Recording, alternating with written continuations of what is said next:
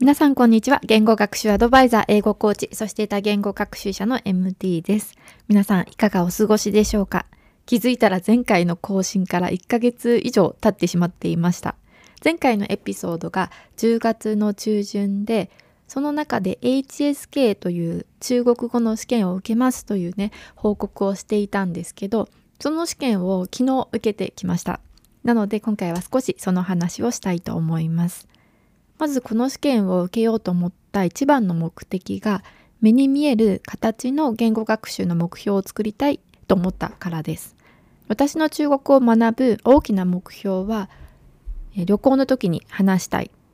映画やドラマを聞き取りたいというね漠然としたものなのでなかなかねモチベーションを維持するのって難しいんですよね。多分多くの方が私と同じような言語学習の目的で言語を始めているんじゃないかなと思います。そういった時にやっぱり短期のね目に見える目標がないとなかなか続けていくのって難しいんですよね。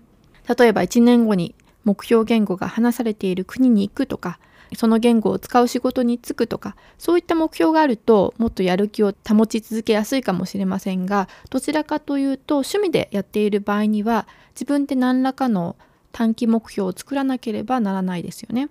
でそのために私は今回、えー、中国語の試験を受けてみることにしました。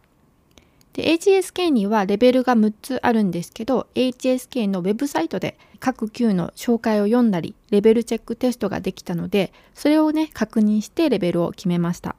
で私は結局4級を受けたんですけど、まあ、これは準中級ぐらいですね。もちろんね合格を目指して勉強したので受かってほしいんですけど受験までの過程がもっと大切だと思います。受験の申し込みをしたことで毎日ディクテーションの練習をねもっと頑張ろうって思いましたし続けることができました。ディクテーション練習には4級の過去問のリスニングの音声を使っていたんですけどこれがかなりね勉強になりました。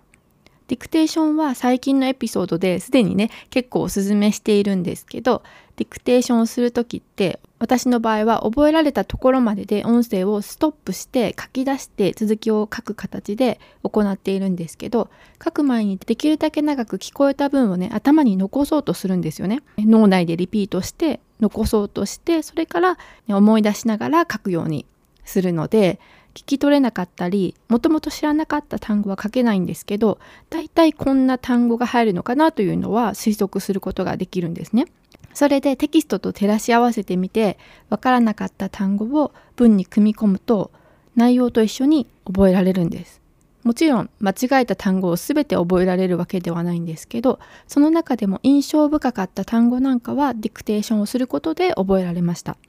で何度もね言っているんですけど本当にねおすすめです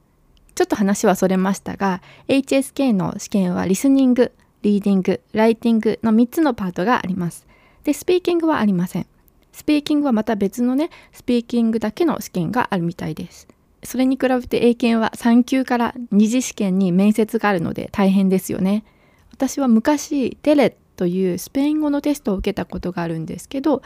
DELEはスピーキングもありましたね。英検のように一次試験受かったら二次試験で面接っていう形ではなくって全員スピーキングも受けるという形でした。試験合格のためにね練習できるという意味ではスピーキングも試験の一部に組み込まれている方がいいのかなとも思います。ね、準備は大変ですけどね。でもやっぱり試験のために頑張れるので個人的には今回の HSK の、ね、テストもねスピーキングがあったらよかったかなとも思いますね。でリスニングは過去問を家で解いている時は結構大丈夫かなって思っていたんですけど本番リスニングの最後の方にある会話を聞いて問題に答えるっていうところになったら急に何を言っているのかがわからなくなりました。聞き取れなくなりました。一回焦ると全然単語がキャッチできなくなるんですよね。一回しか言ってくれないのでぼーっとしてしまったら終わりですね。他のね中国語以外の試験のリスニングもね同じだと思うんですけど結構1回しか言ってくれない1回しか放送してくれないっていうねリスニングのテスト多いと思います。ね、リスニング問題は集中し続けなければいけないというチャレンジもありますよね。あとライティングが思ったより難しかったです。ライティングといっても準中級なので長い文を書くわけではなくて与えられた単語を使って写真を描写するっていう問題なんですけど文は分かっても漢字が思い出せなかったり単語を並べる順番が分からなくなってしまいましたでもまあいい経験だったかなと思います一番良かったのはやっぱり毎日短い時間ですが試験勉強ということで中国語の勉強ができたことだと思います。また少し時間が経ったら学習を持続するための短期目標を作りたいなと思っています。もう1年も終わりますね。1月は新しい目標を立てる絶好のチャンスですよね。一番やる気が出る月なので、えー、何かね目標を立てたいなと思っています。皆さんの言語学習の目標は何でしょうか？概要欄のアンケートで答えていただけると嬉しいです。はい、今回は以上です。最後まで聞いてくださってありがとうございました。Thank you so much for listening and hope to see you next time. Bye!